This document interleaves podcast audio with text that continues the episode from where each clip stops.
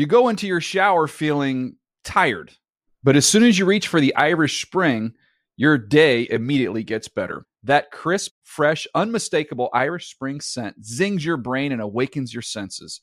So when you finally emerge from the shower, 37 minutes later, because you pay the water bill so you can stay in there as long as you want, you're ready to take on the day and smell great doing it. Irish Spring Body Wash and Bar Soap. Fresh, green, Irish. Shop now at a store near you. Open a limited time 11 month certificate at Kemba Financial Credit Union. At 5.25% APY, it's more than triple the national average, plus, it's a safe and secure way to grow your money. Visit your local branch or kemba.org slash CD for details. Offer expires May 31st, 2024. APY equals annual percentage yield. Restrictions apply. $500 minimum and $250,000 maximum deposit. Advantage status required. Comparison based on bank rate average. Federally insured by NCUA. Live Nation presents Concert Week.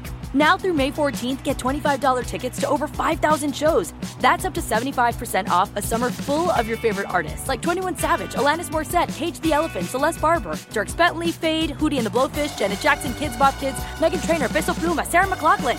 Get tickets to more than 5,000 summer shows for just $25.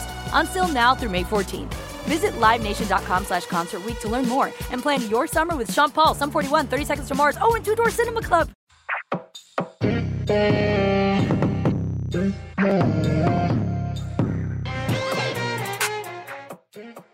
Welcome to another edition of the Huddle and Flow podcast. I'm Steve White with my guy Jim Trotter, and uh, Jim, you know it's this is one of these episodes where we're in a in a in a in a wonderful place. We're super comfortable talking football, but here we're talking kind of our language in, in, in journalism and how we cover sports and how we cover people and how we cover the world. And we've got a special guest in, in Soledad O'Brien, who I know you and I both respect so much wars. for everything she's done. I mean, just Yes. what she's done in this business. And this is an actual treat, I, not just for us, but for the listeners, because I think this is something where they're going to hear a perspective that we can't necessarily deliver. Yeah, she's uh, she's just incredible, Steve. I mean, um, and and it goes beyond just gender. You know, I know people want to hold her up, you know, as as um, this voice for women in the industry and whatnot. But I take inspiration from some of the things she's done. Just one as a journalist, two as a business person to say I'm going to go out and start my own company and understand the power of owning whatever it is, of owning your brand. Um, that's a, that's a message for all of us, regardless of gender, regardless of age. Um, you know, so many times in this business, we complain about things that are going on. Well, one way you can change it is by owning your message, owning your company, owning your brand. And so to see her do what she has done, to me, um, she, again, she's inspirational. She is fearlessly accountable, and and that's that's what you know. I think we both admire her so much. Not only is she accountable for her own actions, but the way she holds other people accountable. And Jim, when we started out this podcast, we promised our listeners it's not just going to be about football. It's going to be about social issues. It's going to be about journalism. It's going to be about the real world. And so, with that, we're going to give us, we're going to deliver, I should say, an ambassador to all of those. Ladies and gentlemen, Soledad O'Brien.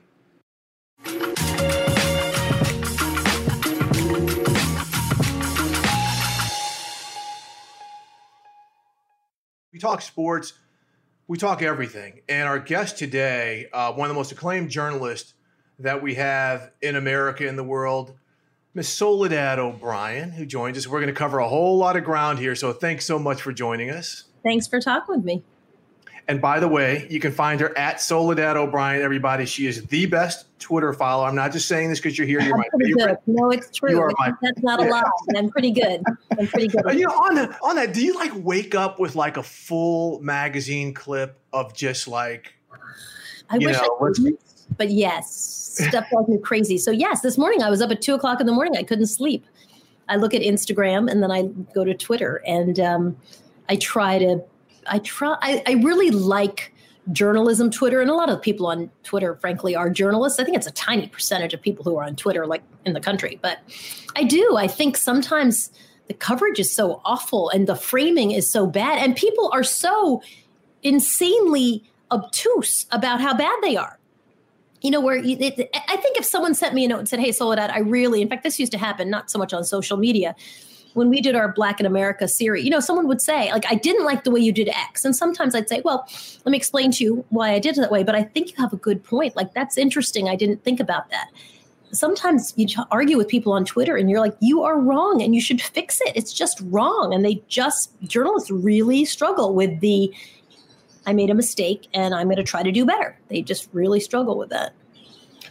I'm amazed that you're able to commit so much time to these folks on Twitter. I really am because right? I personally I less time. It doesn't pay any money. It's like a full time job. Exactly. I had to turn off my comments and just say, you know what, for my mental health, oh, yeah. let me let it go. But but speaking of mental health, I just wanted to ask, how are you doing? I mean, we're in this this pandemic state and and whatnot. Um, you've got four teenagers.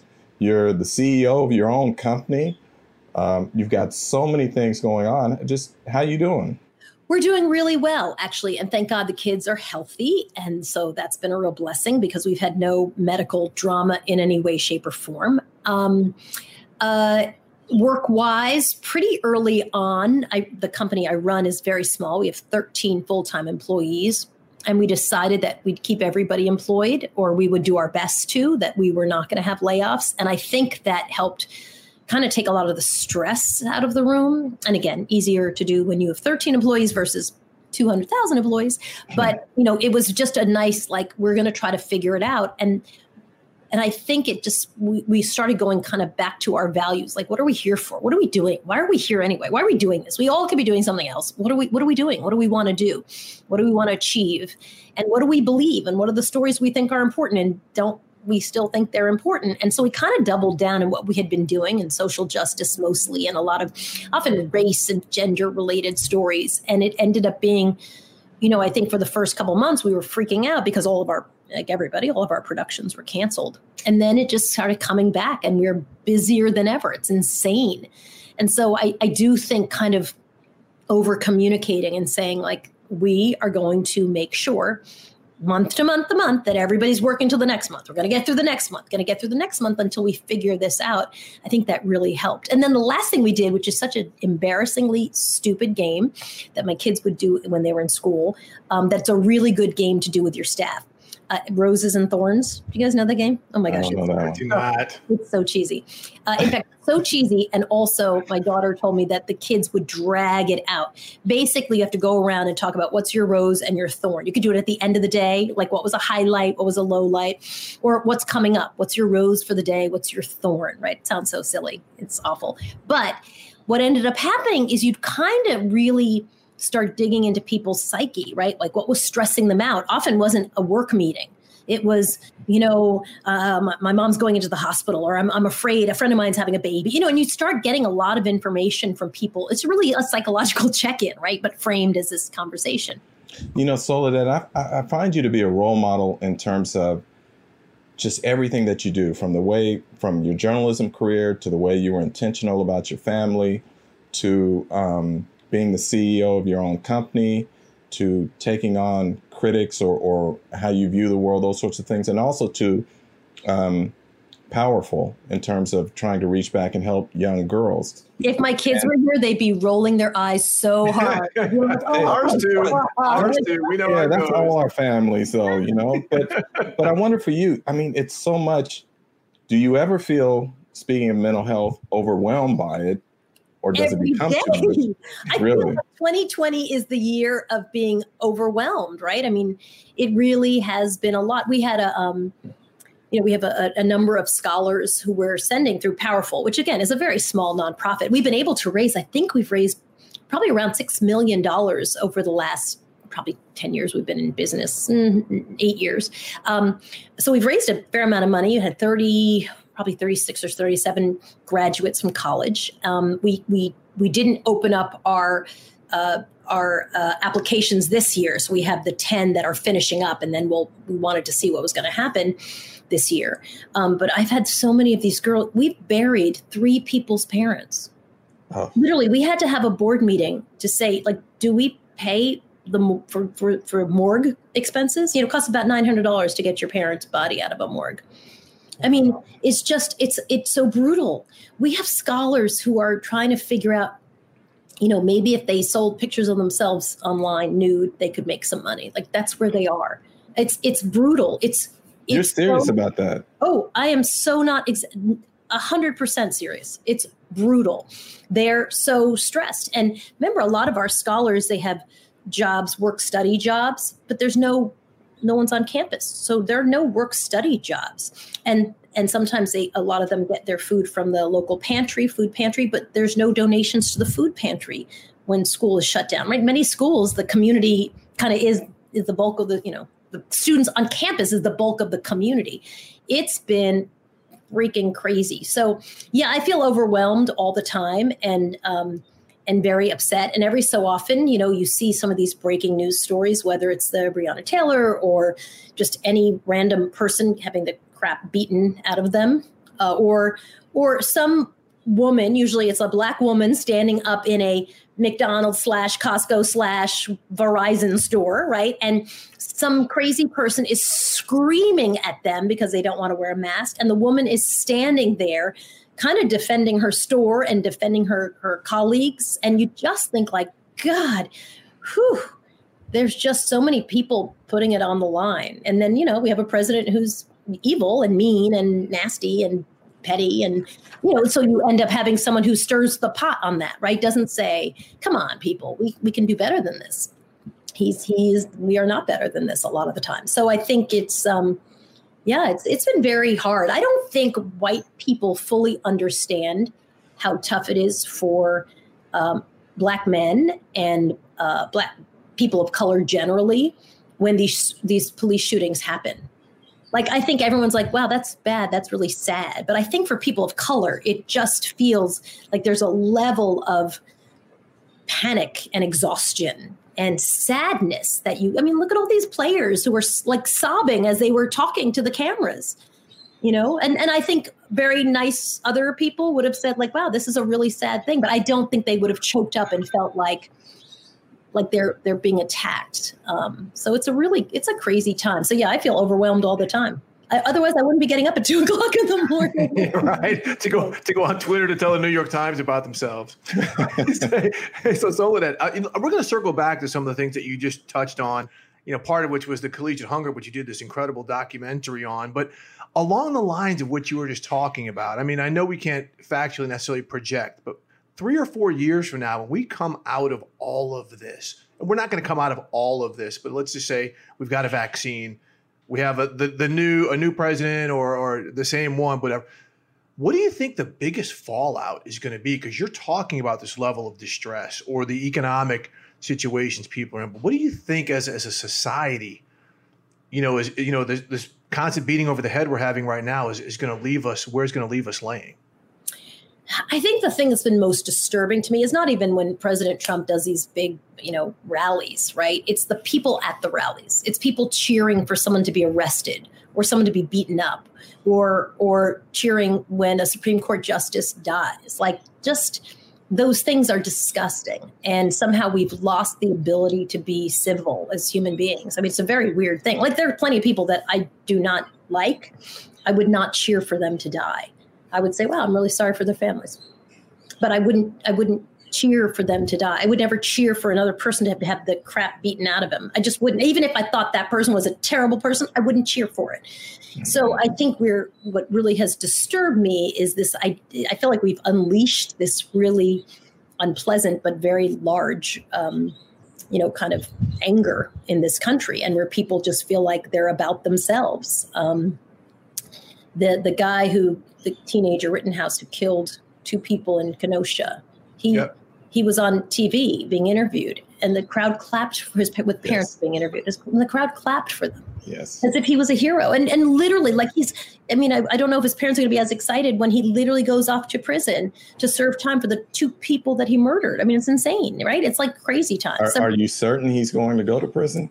I'm not certain of anything. Yeah, right. Right. I, I mean- I don't think that the parents are the ones who are going to determine that, certainly. Um, Right. But, you know, I just think we, we've unleashed this very unpleasant thing where being nasty is fine. And, um, and, and it's really led by Uh, I think the president certainly, but other people around him who allow it. Um, I just think it's sad. I, have I've always been just baffled at the people who would vote for someone who's just overtly racist. Like, I'm not Jewish, but if someone were overtly anti Semitic, I literally would say, absolutely no, that's disgusting.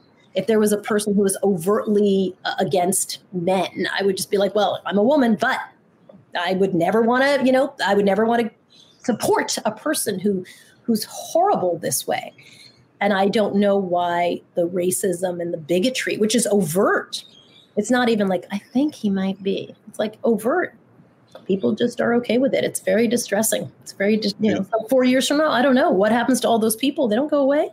That's that's my point. Know. What do you think? Can you put the toothpaste back in the tube? Uh, I don't happens? know. I don't know. And it's I been out though. It's been out though. It I has mean, been, but it's never been elevated, right? Exactly. Amplified. And part absolutely. of the thing that's so amazing when people whip out a phone to record someone who's going completely bad doing something, right?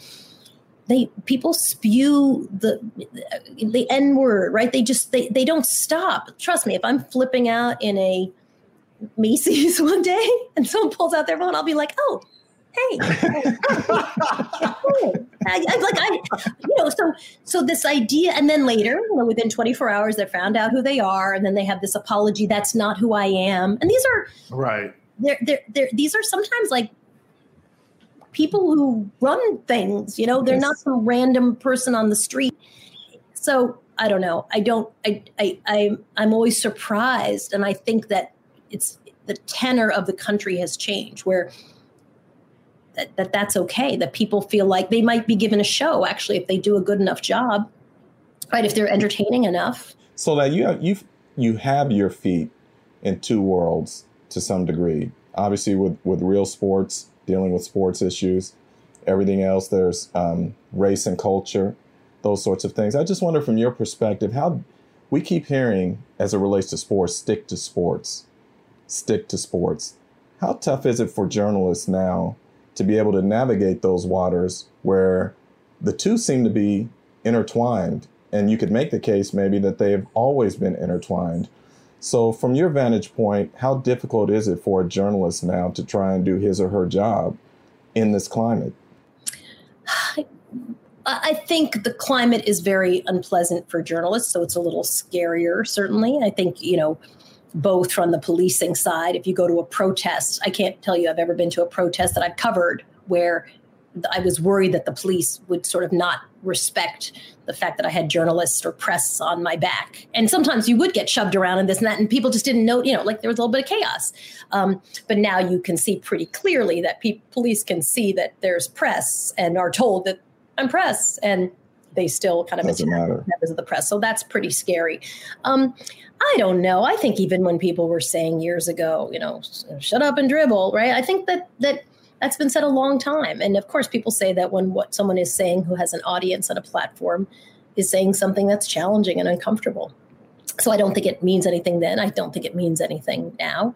Um, you know, I, I just ignore that kind of stuff. I don't think it's hard for reporters I think the challenges that reporters are having right now are not around the fact that policing is really challenging or even that audiences and people are mad at reporters and sometimes very justifiably. I think it's that there's a very big deadline. They don't know how to cover some of these issues. They just don't. I mean, when we did our first Latino in America doc, I remember it's around the table with like 15 other people, two Latinos, me and my producer Rose. And we had a debate about, you know, are Puerto Ricans Americans? And it would matter because 48 million if you didn't count Puerto Ricans, 51 if you did.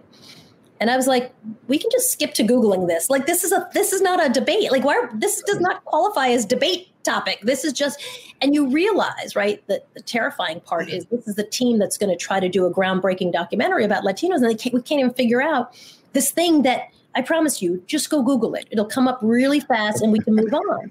And you know, and so I think for a long time, you have like a lot of reporters just don't have a fluency in some of these conversations. And I think you see it often in protests, right? We very rarely do a sense of whose point of view am I assuming? Why do we assume what this person tells me is true? Why don't we just frame it as, you know, this person has been a lawyer before, or maybe we don't believe them, or here's at least their vested interest in it. And I think the struggle that journalists are having is is in that really more than those other things that make the atmosphere fraught. Years ago, we did when we did our first Black in America doc series, we divided it up. Two first two hours were about the death, the assassination of Dr. King. Then we did the next two hours about black men and the next two about black women and children. It was literally just the most divided that way for no reason at all. Mm. And the number of people who said to me, like, what an inappropriate way to divide up your documentary. And I was like, oh my God, you're so right. Like, ugh. And since that moment, I have never just off the top of my head, yeah, yeah, yeah, let's just chop it that way. It doesn't really matter. I, I realized the statement I was making without intending some kind of a statement. It was so inappropriate. It just was wrong. And, it, and more than being wrong, it's not what I was trying to say. So, you know, and I just sometimes don't think that journalists say, you know, maybe I shouldn't have done that. Like, wow, you're right. Quote tweeting someone who's lying, maybe I am elevating a lie. Hmm, maybe I shouldn't do that. You just don't get that sense. But let me tell you this though, because Jim and I, you know, we were in the newspaper game for a long time. You know, I worked at the Washington Post. Jim was in San Diego. Sometimes, as a journalist, you may have the right attack, but your editors who are saying just lay it out this way or just lay it out that way, it could be the producers and whatever and maybe that's what some of the journalists are facing today when they're when they're trying to cover a protest that athletes are involved and athletes are speaking out. Is it all on the journalist or is it all on some of the people making the decision to often try to skew the ethics of journalism or or whatever they may be? Probably a little bit of both. I mean, I've never worked in a newspaper newsroom, so I don't understand that power structure as well. I, I can promise you that any anchor, if there was a chyron that was written, to frame a story and it was not right, literally, you take your earpiece out and like that would be a huge problem for that. It would never happen again. You know, there's no sense of like, yeah, I don't run the chyrons. I guess someone else just framed it that way. It just doesn't work that way in TV. Um, so I, I don't know, but it isn't it around a conversation? Like, whose point of view are we going to go for? I, I think all the stuff about Kaepernick is a really great example, right? This idea of like how black people feel about Kaepernick kneeling, how white people feel about Kaepernick kneeling, how certain white people feel about it. They're all very different. And and a story has been allowed to kind of morph and get, you know, if I were to walk down the street to talk to my neighbors and say, What do you think of Colin Kaepernick? And they were white, they'd say, I can't believe that he has offended and insulted the military, right? I mean, that's the this narrative that has come out that many reporters have actually helped, you know, fan the flames of that. So I get that that's a point of view, but there are other points of view um, that could be elevated. So often I think editors, sure, if you don't have people around the table, right? If you're going to do a doc on a whole bunch of Latinos, but you actually don't know enough to know that yes, Puerto Ricans are Americans, duh. you know, maybe you're going to have some blind spots in some other ways, and maybe you need some other people around the table who are going to say, "Let's think about it this way, just for a moment. You know, what if the police are wrong? Yep. What if this lady is lying? what if, right, as so many times now, if Amy Cooper, dog lady in Central Park, we would have believed her, right? It would have been, you know, traumatized woman, you know, except there's video. So now we could say, well, wait a minute. Um, I don't know. I find it all very distressing and stressful. And I think for people of color, it's really, um, I think it's really difficult to realize how much your neighbors hate you. Huh. wow. Know, so that, wow, that is strong. You said something in your book, The Next Big Story My Journey Through the Land of Possibilities, which I recommend everyone read. And you said, in relationship to covering stories, I feel like I'm always aiming for good enough because there is no time for being particularly thoughtful. Yeah, that's really good. Yeah, I mean, and some of that to me is life, right? I mean, I have four kids. It, CNN was a place where you had deadlines constantly. Precisely. You, know, you tried to be you tried to make sure you were answering the questions, but it was very hard. I'm sure all of that for people who are working today, it's even harder. You know, the news cycle is so fast and even good enough for, you know, like a parent, you know, like some days I think we're going to do tater tots in the air fryer, which is the greatest invention known to mankind, and also chicken fingers because I don't cook. And that's like, that's what we're doing. And we're going to be fine with it. I remember with my mother in law when she found out I said, Yeah, I think Brad's just going to have uh, cereal for dinner. She was just like, oh, no. oh, he's a grown man. If he wants a burger, he can make himself a burger. Come on. There you go. But, but how do you deal with that in, in today's culture and that those demands for immediacy? You know, I think sometimes you have to couch things carefully, right? Tell people, often telling people what we don't know is a really good trick. Listen, here's a whole slew of stuff. And also giving context. One of my, probably the thing I type the most is context, right? Which is on Twitter.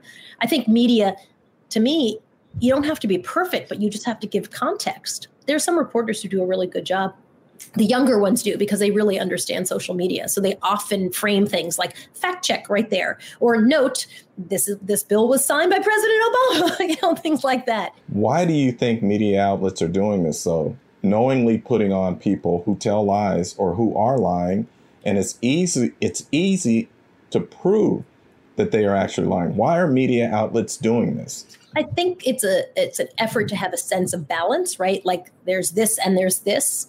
Uh, somehow objectivity has morphed into well we'll hear from the left and the right or we'll hear from this person and this person. And it really honestly is just it's a real laziness. Absolutely. I, I can tell you how easy and you guys know this right? Because we've all done these interviews. Uh, senator jones senator smith says you are a big fat liar. How do you respond? And the senator says oh i'm a liar. He's a liar Senator Smith, you just heard Senator Jones there. He says, no, it's you, in fact, who are the liar. He also says you're a jerk. How do you respond? Right. And by the way, at the at a couple of those, and you're like, listen, gentlemen, we're out of time. Thank you. So we're going to have to leave it there. Thank you so much. It's so easy. You don't have to do any prep. You don't have to understand what's factual, that you don't need to learn anything to push back on. You use the two of them to push back on each other but you add no value you don't help your listeners or your readers you you you you don't do what I think is the mission of journalism, right? To inform people accurately. You should not elevate lies just because your goal is to inform people accurately, hold people accountable. So, you know, how I think much of it is based on the bottom line? Because I feel that in journalism now we've gotten away from providing people with information to make quality decisions that, that affect their lives and whatnot, to now we have to answer to our shareholders or... Yeah, I think there's a lot on the bottom line in terms of just ease, right? If you book at CNN, for example, everybody who was a contributor back in the day when I was there, and I've been gone for a long time, let's say they were making $100,000 a year, right? Well, guess what? You can book a lot of people. You could actually stay on the air for 24 hours just using those same people booked over and over and over again. And I promise you, that's already your sunk cost once you've actually hired them. So you don't have to go out in the field. You don't have to report. It's so expensive to be in the field. It's so expensive to shoot every single day. Those that stuff is so expensive. It's just cheaper to get your panel. And so you started seeing the nine person panel, which is a ridiculous number of people. Like it's craziness. So I think it is just cheap and it's easy, but I think ease is what really drives it. And I think it gives you a sense of there's balance. Well, we heard from them and we heard from them. And that's good enough versus, but what, what's actually true? What, what, why would we want to hear from, you know, Rick Santorum on climate change? He literally knows nothing, zero. Why? Why bother? But but they'll bring them on, and a lot of these people are on every day. So now they're rehearsed in practice, knowing what that that news agency wants them to say, a perspective to take. And and this is where I want to get to you because you call these media institutions out on this repeatedly, be it the New York Times, be it CNN, be it individuals, uh, you know, at, at any media institution. Why do you feel the need to be responsible doing that? Because honestly, there aren't many of you out there trying to hold journalists and journalistic institutions accountable you know, I find it very, I just find hypocrisy really annoying. And so that's part of it. I also really believe there's a value in naming things. I don't think it's okay to say, well, media does this and media doesn't. Media does not do those things. The New York Times specifically, this particular reporter does this particular thing. And I think it's a good way to kind of take it and hold it up as an example versus just being mad at the media. I love the media. I love working in media. I love storytelling. I love reporting. I've done some really great reports. I've won a bunch of awards. I've done some very mediocre reports that were like, mm, those are never going to win anything. And that's been my career. But I really enjoy media. I just wish those reporters because they have no self reflection in a way. I feel like you have to shame them a little bit and name them and point out the chunk and point out the quote and point out where they're wrong.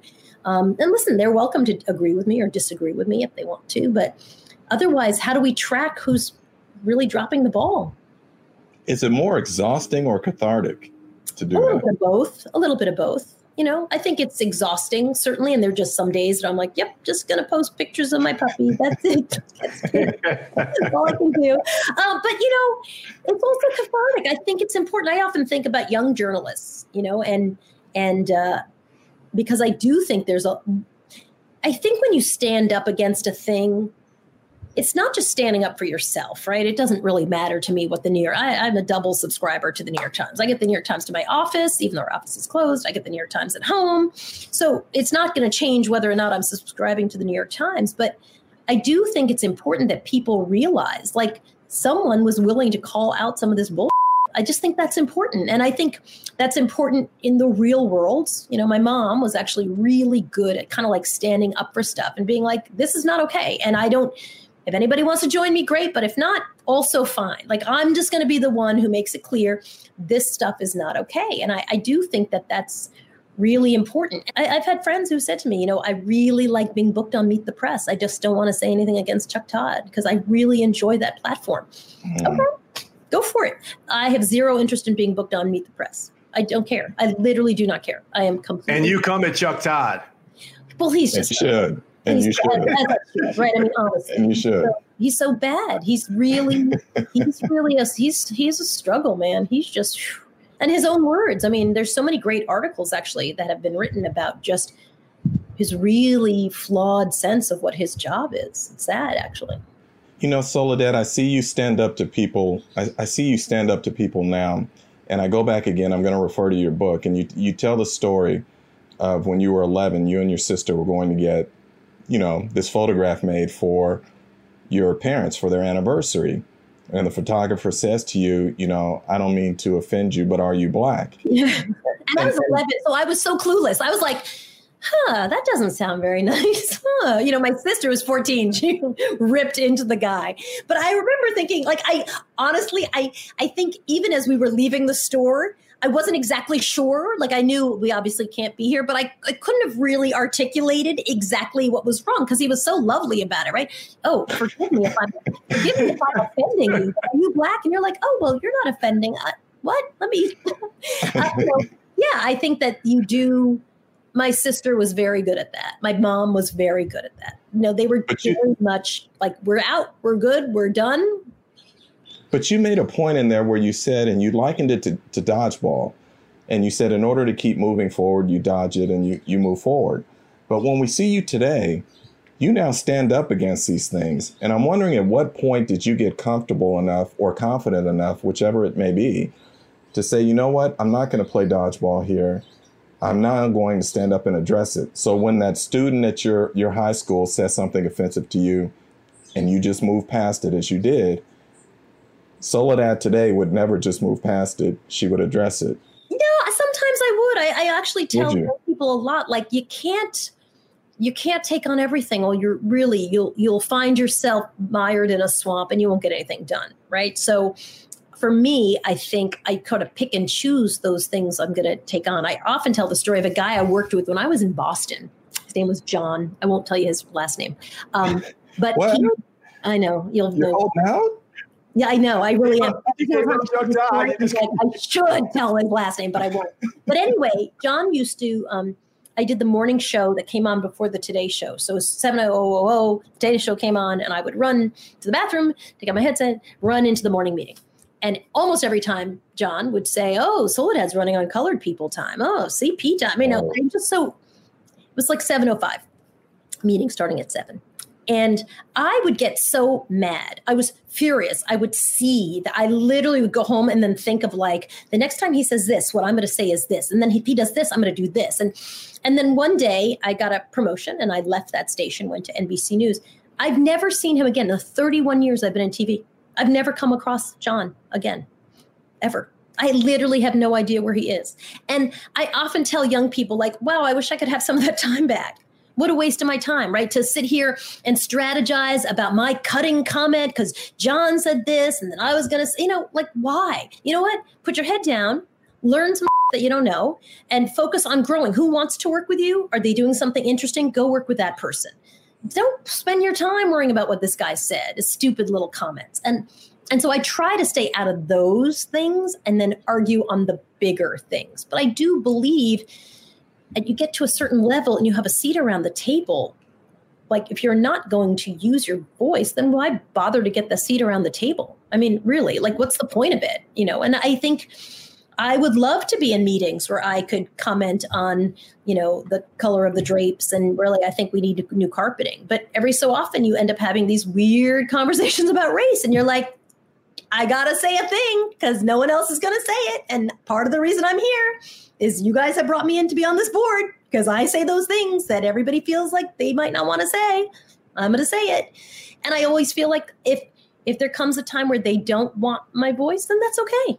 I'm 54 years old. I've done a lot of stuff. I'm happy to take on more projects, take on fewer projects, but if you're there, part of your job is to like hold people accountable. So what is the advice that you give to young journalists who are coming in who have to deal with some of these things but are afraid to speak up because they're just starting out and they don't have they should be credibility. Right. Yeah, and I think a lot of it is people also don't want to hear from the younger journalists, right? You need to have some credibility and you need to have some skills, and you're actually there to learn how to do the job, right? So I, I always categorize it if it's annoying then sometimes you do keep your mouth shut and you just keep an eye. Oh, that person, mm, he is not my friend. This person over here, he is not a friend. Oh, this person over here, he actually wants me to help me get ahead and do this. Like that's how you should be navigating your career and not wasting your time and your energy on those people who are going to be mean and not helpful to you. But then there are times when things cross into another level, right? Where it's actually hugely problematic and you have to decide who in the senior staff do I go to to talk to? And even then, I would say if you're younger, it's not always your place to say in the middle of a meeting, I'd like to bring up this topic. Sometimes, you know, you have to talk to other people and have them understand and then they can advocate for you and they might say listen this is an hr issue or they might say this is a legal issue or they might say you know what you're right i now notice that this person always cuts off the women in these meetings. Thank you for bringing it to my attention. And the next time he does it, I, as a senior person, am going to say, Bill, you always cut off the women when they're talking. Let her finish, mm-hmm. right? And sometimes that solves the dilemma. It's hard, I think, when you're new and young to be arguing and advocating because you're really there to learn the job. And you won't get the credibility till you've been there a while and know the job. The reason I can critique people is I've done a lot. I've written a ton. I've done a zillion broadcasts. Like I know I know what they're dealing with. I understand it. And I don't think if I, I think if I didn't have that credibility, my crit- criticisms and my critiques wouldn't be as pointed or as powerful because I, I know I, have done that job. I do that job. Right. And look, I, I want, you know, you, you brought up, uh, since you brought up, you know, the women, hey, you're always cutting off women. We see it from the national leadership to sports, whatever, mm-hmm. especially in the media. When we see the president or his press secretary come at Yamiche Alcindor or April Ryan, and then, you know, we see people come at Maria Taylor from ESPN for what she's wearing or Jemele Hill or Cari Champion. It seems like more than ever that especially women of color are targets. Yeah, the president will come after Jim Acosta, but he won't necessarily come at a woman reporter for CNN who is not black or is, is white. Yeah, no, it's social media generally, not even just the president, although he definitely seems to have an issue on that front. Social media in general, it's just people are really, I mean, really, really vicious uh, to women of color. Um, I do think it's one of those, if you're going to be on social media, you have to recognize that. And, uh, and if you can't take it, you shouldn't be on social media. Because if it's going to suck you under and it, it, and it's it's often just so mean and vicious and horrific. Like I can't even articulate it. It's like you know, then you have to decide that I don't want to be part of this conversation because I don't think there's a short-term fix for it. I don't I don't think so. I'm always surprised at how horrific people are men to women of color and that's you know the data shows it that pretty consistently um, so i think for people who can't who really if it sends you into a personal tailspin you shouldn't be on social media because that's no one's gonna no one's gonna fix it Has there ever been a comment, and I don't I'm, I don't know that it would be social media, but something that was said to you that that it did hurt you because we see you're so confident um, and strong.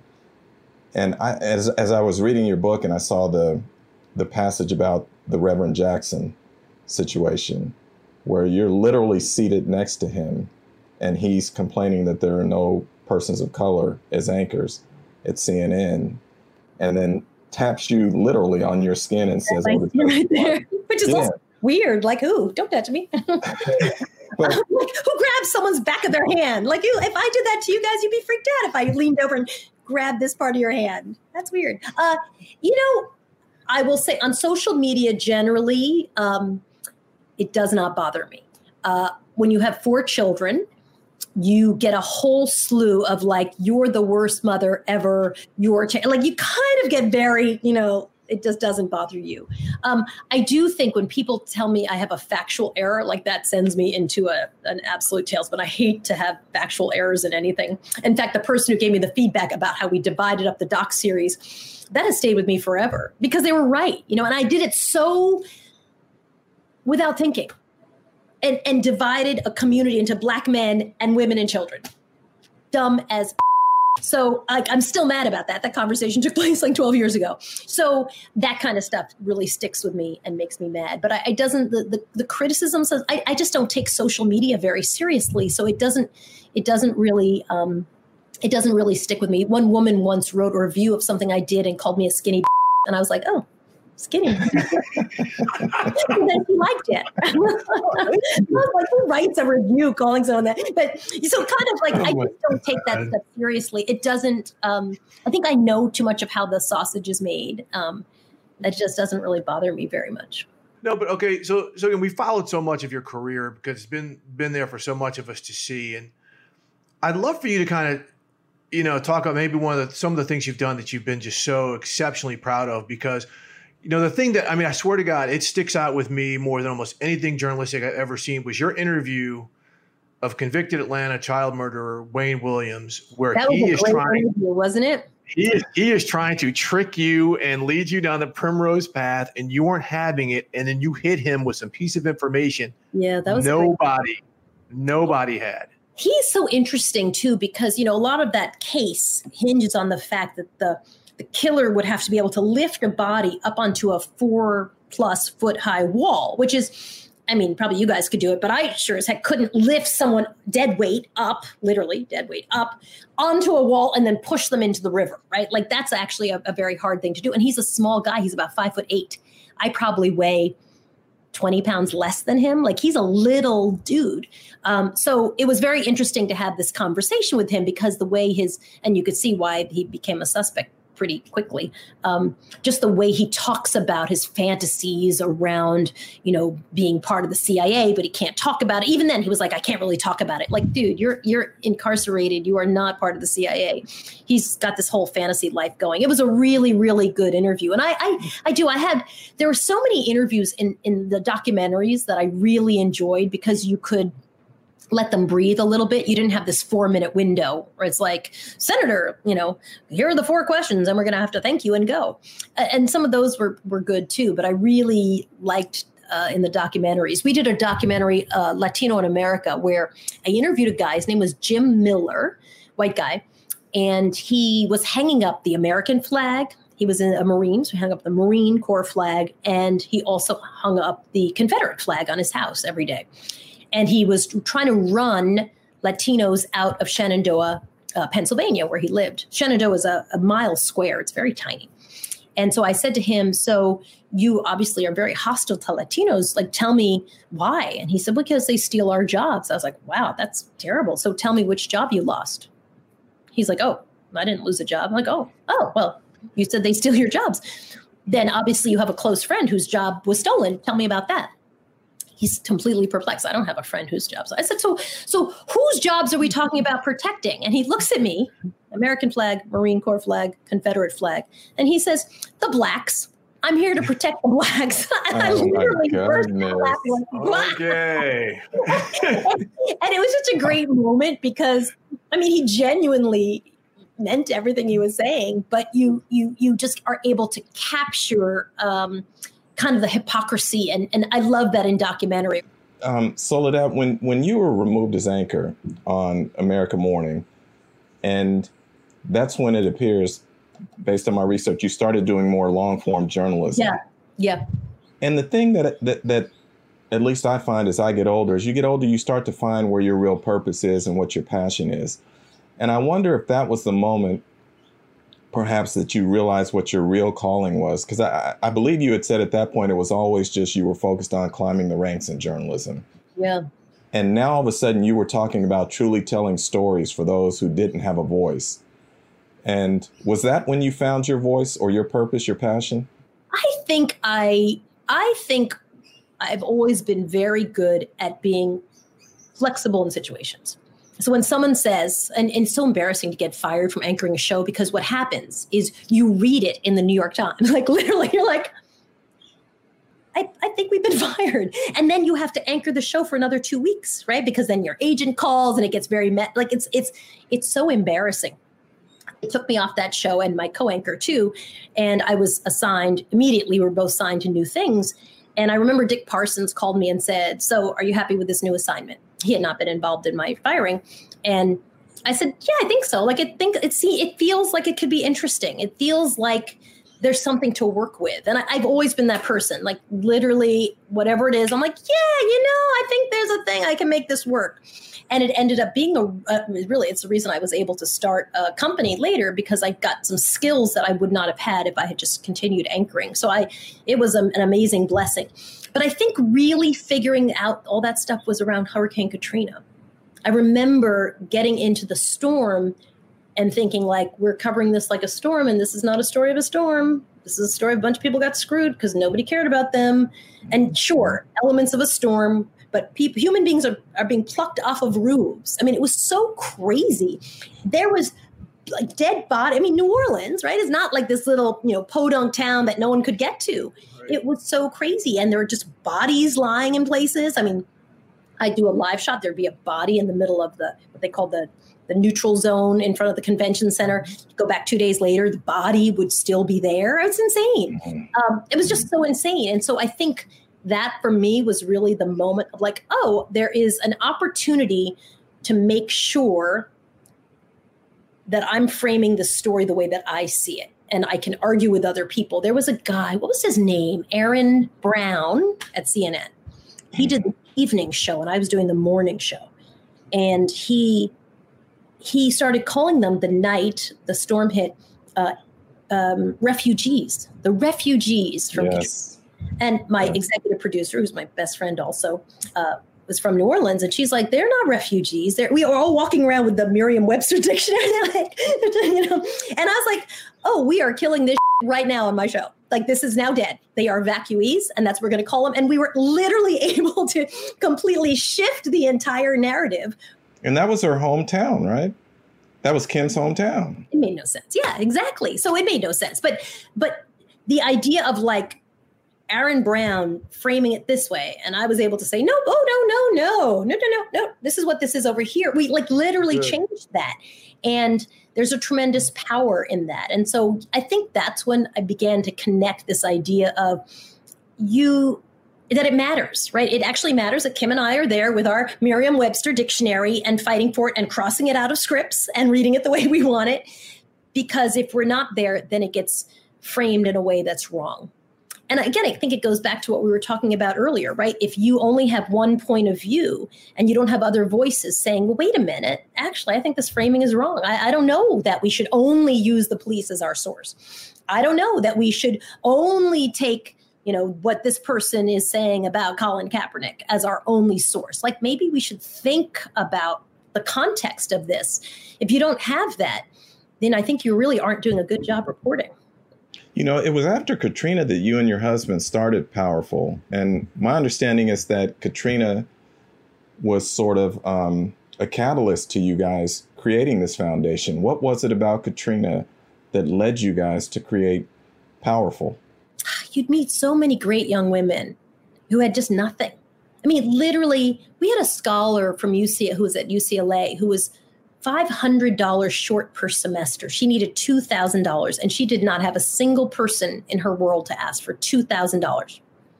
And and so many of the the girls most of them we started in New Orleans and we expanded that they just had whether if they needed $500 or $1000 or a million five right like it was all the same it just there was nobody to ask there was no way to get access to that money. It's so crazy. And so I think we began to realize like, well, we could pay for that. I mean, I can give you $500 a semester. I think I can pull that off. And so we would do that. And, and she ended up graduating, was her house speaker at UCLA. She went on to, uh, to go to law school, which we helped pay for. And now she works uh, as a corporate lawyer doing a lot of pro bono work. I mean, amazing young woman. Um, wow. So we had so many stories. Like it was just a very specific amount of money. You're like, for $6,000, like this is $6,000 is what's going to keep you from doing something. It's not $10 million where I'd be like, I'm out. I can't help you. But $6,000, come on, we can raise $6,000 and get this, this girl through Spelman. We can do it. And, and so I think it just felt very solvable. And, and there, and these young women were so talented and they were, and they were great. They were just re and, and, and college would allow them a career Otherwise, they were going to go work at IHOP or wherever they were working in college. And it just seemed unfair to me. I always mm-hmm. I was a very middle class kid. I grew up in Long Island. You know, one thing my parents could do was they could pay for our college. We took out some loans. We, you know, I got some scholarships, but there was never a sense of like, we'll see about next semester. We just don't know. It was always, if you do your part, you know, we will make sure by cobbling together loans and scholarships, we'll make sure that you know that you're going to go to college. It was always very boring right? There was no dr- drama around finances. And we tried to create that for our scholars. Like we will commit that you will go to and through college. Now you have to do your part and you have to do the work but we'll give you the financial stability and support. How many boxes of kleenex do you go through when you hear these stories of these so girls after they're so great they're so great. I was actually doing an event the other day and I started crying in the middle because um, they asked me, you know, what I would tell the girls. And I said, I wish that they would understand that all these things that are such struggles, they actually make them stronger. It's really hard to to look back and say, well, I was able to figure out how to navigate a food pantry. I guess that makes me stronger in some way, right? It just feels to them like it's shameful, it's embarrassing, it's terrible, it's awful, it's traumatic. Um, but there are ways in which they're so strong, right? Shoot, if you can do that, you can really do so much more. They've had experiences, sometimes really bad ones, that their their eventual work colleagues will not have had, you know. And so I try to show them all the time, like it's nothing to be embarrassed about. It's just who you are, and it's made you a great, strong person, and you can leverage off of that, right? So then, when work sucks, or you have a boss you don't like, or a project goes south, hey, you've had other things happen. Lean on that and leverage it into figuring it out. I, I just, they just don't, it's just a hard thing to get them to realize that. You know, it really is hard. And I wish, I wish that I could get them to do that. How, well, that's, how can that's we as men, how can we as men be allies in this? Such a great question. So, um, so my husband uh, was asking me something like this not too long ago, and he you know, he said, I, I sometimes get on these manels, like all guy panel. And he's like, I, I don't want to, but I'm not running the panel. Like I just show up and then, and I said, so you guys have this tremendous opportunity, like Mariah Carey in the Divas, right? You know, she doesn't say yes until she knows like who else is going to be in the Divas. Mariah's not going to go just because someone's invited her. She's like, who am I with? And I think you have this opportunity, right? On every project. Okay, well, you know, who, who are we doing this with? I said to my husband, say, I would love to do this panel. I'm going to hold the date in my calendar. I'm going to need a young woman of color who's in banking also to be on this panel. Also, I'd like a guy maybe who's had like 10 or 15 years experience also on this panel. If you can't find them, no problem, but I won't be on it. Right. And all of a sudden you become you know the 600 pound gorilla in terms of like here's what we're going to need to make sure that this is the kind of panel i would like to be on. And i think for you guys any project that comes your way you could say listen it's really important to me diversity so make sure that x y and z if that's important to you right? And then and then when someone says oh we couldn't you're like oh okay well i'll give you another week to figure it out. But you know i, I need to be very clear. This is what i require. This is what i require and usually, I think people actually are happy to do the right thing if they're pushed to do the right thing. They might not do it naturally on their own, but I, I, in my experience, everybody, you know, runs around and tries to find that person for the panel. They don't want to do a manel. They just didn't think about it. You know, so now someone has said, I'm not going to do your panel if you don't fix it for me. And I, I think there's just so many ways in which men can weigh in on these kinds of things and say, hey, I think it's really important that half of our PAs are women. So, you know, otherwise I'm going to have a really hard time supporting this project. You know, but uh, go for it. Come back to me. And then you go back and say, you know what? I see we've got a couple of people. I think half is a really good number. So I'm going to give you another couple weeks to, you know, half is what I'd like to see, right? It's it's just holding people accountable to what they can do. I mean, and, that, and that's so important. And you know, fortunately for for Jim and I, like we understand that. That's why we have this podcast as two black men in a sports world working for an NFL media agency to be able to have this. We pushed for this. We were laughed out of a room two years ago when we first proposed this, and so now we're here. So we, we could go on for so much longer, but we we've been here for a while. Soledad, um, we're just so flattered. Please follow her at, at Soledad O'Brien on Twitter, IG. You will be entertained. It is the best. you will not regret it. You will not regret it. I used to curse a lot, but I've tried really hard for the last while to not curse. I curse sometimes. Yeah, sometimes you have to do it. We, we were like that too. Sometimes you know you, you, have to let it go. But thank you so much. This has been absolutely spectacular, and this is what we try to bring not just not just sports and everything else, but high highbrow, high IQ stuff. And you really thank you so much. We're so honored. Thank. Thanks for having me. You're amazing.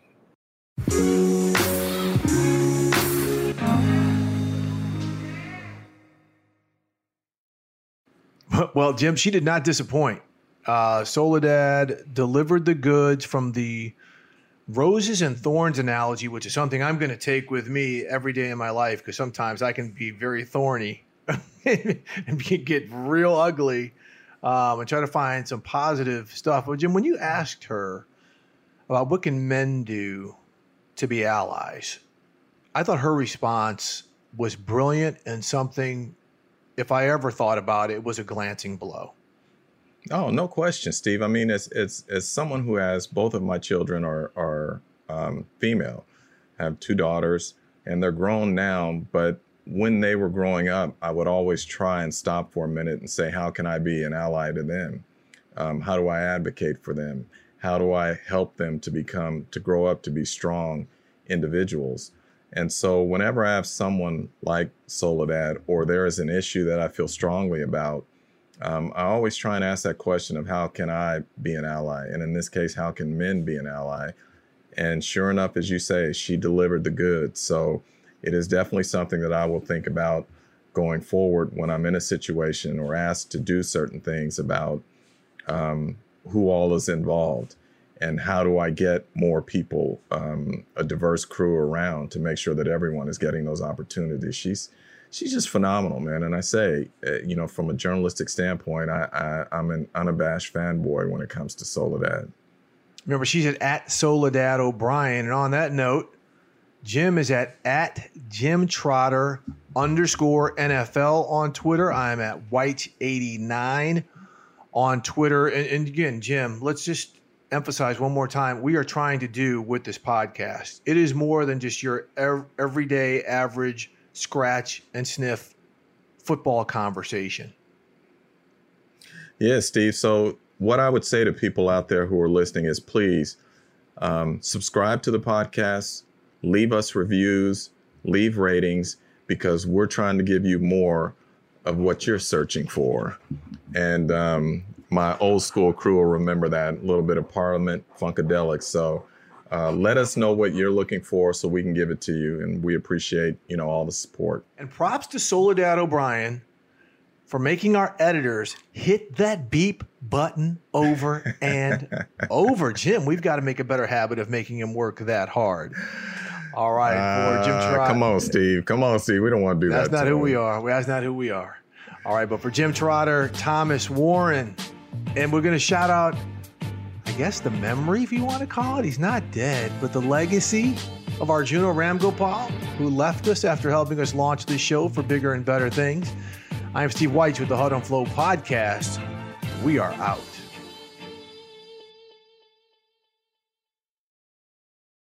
You go into your shower feeling tired, but as soon as you reach for the Irish Spring, your day immediately gets better. That crisp, fresh, unmistakable Irish Spring scent zings your brain and awakens your senses.